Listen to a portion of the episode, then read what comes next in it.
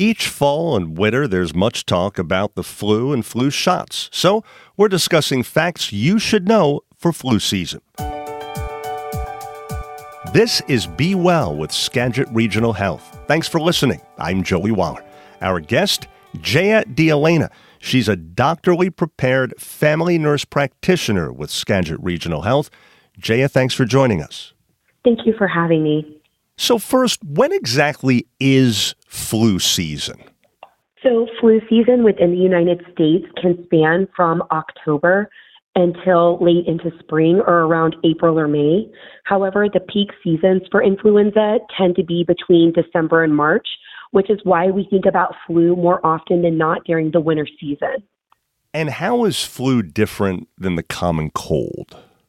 So, the influenza virus belongs to a specific viral family called the Orthomyxoviridae family. And all influenza viruses belong to this family. And there are three types of flu there's type A, type B, and type C. So, we see type A infecting humans and other mammals and warm blooded species. And we also see type A in birds. And type B and C have only been isolated in humans. And we see these three types of strains differentiate or mutate or change over the flu seasons. So this is different than the other colds and viruses that we see that cause cold.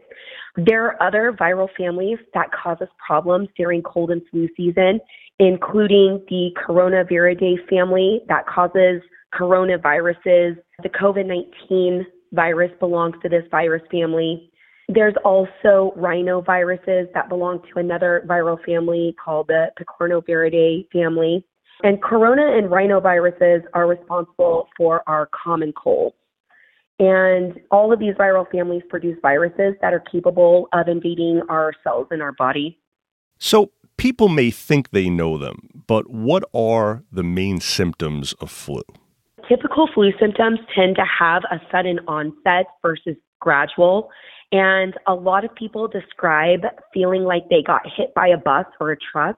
We see symptoms including high fever, chills, which can literally become shaking chills, headaches, body aches, fatigue or feeling very tired, dry cough, sore throat, runny clogged nose, However, painful muscle aches, headaches, and high fevers set this apart from the common cold we also see during this time frame.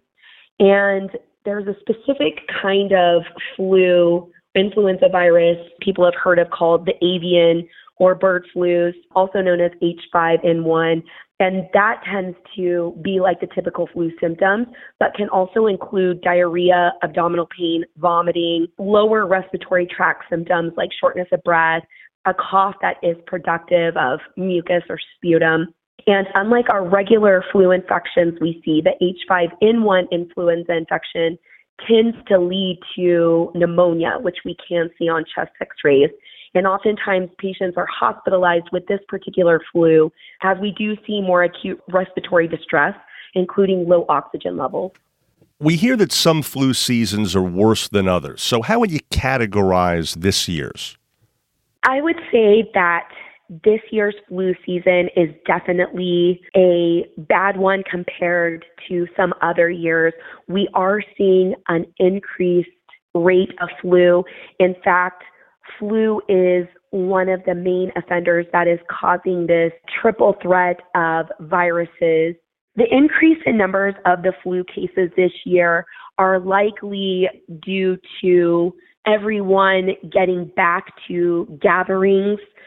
Travel has increased. Masking is not happening to the frequency that it was in the last two or three years. So these factors combined inevitably will lead to increased transmission and thus increased rates of the flu, which is exactly what we're seeing this year. When we get a flu shot, Jaya, how well protected against flu does that typically make us, and who exactly should get one or shouldn't get one? The flu vaccine provides very, very good protection against the flu, depending on the flu strains that are circulating that year. So, like all viruses, the flu virus likes to change and mutate to survive.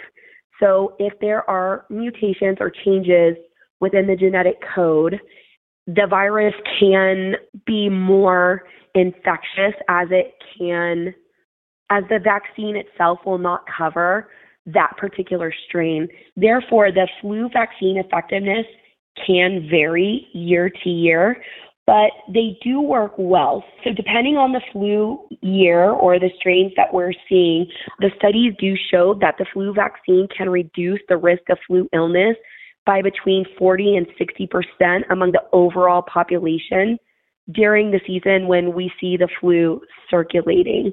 However, again, mutations and changes within the flu strain itself can lead to higher infections.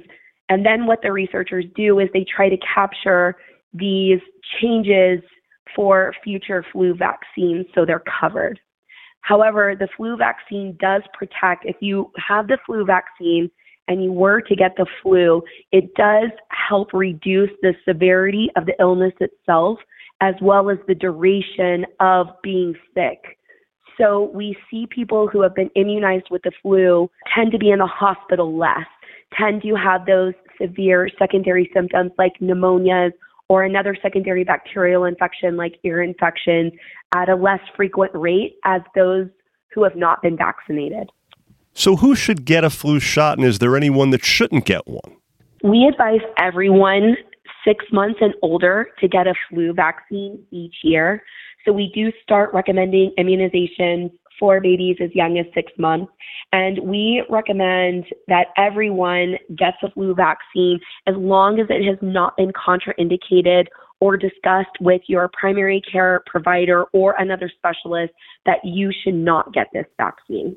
Gotcha. Now, switching gears a little bit, what are some other ways that people can try to prevent the flu on their own, just in everyday life? So, there are several ways we can prevent the flu.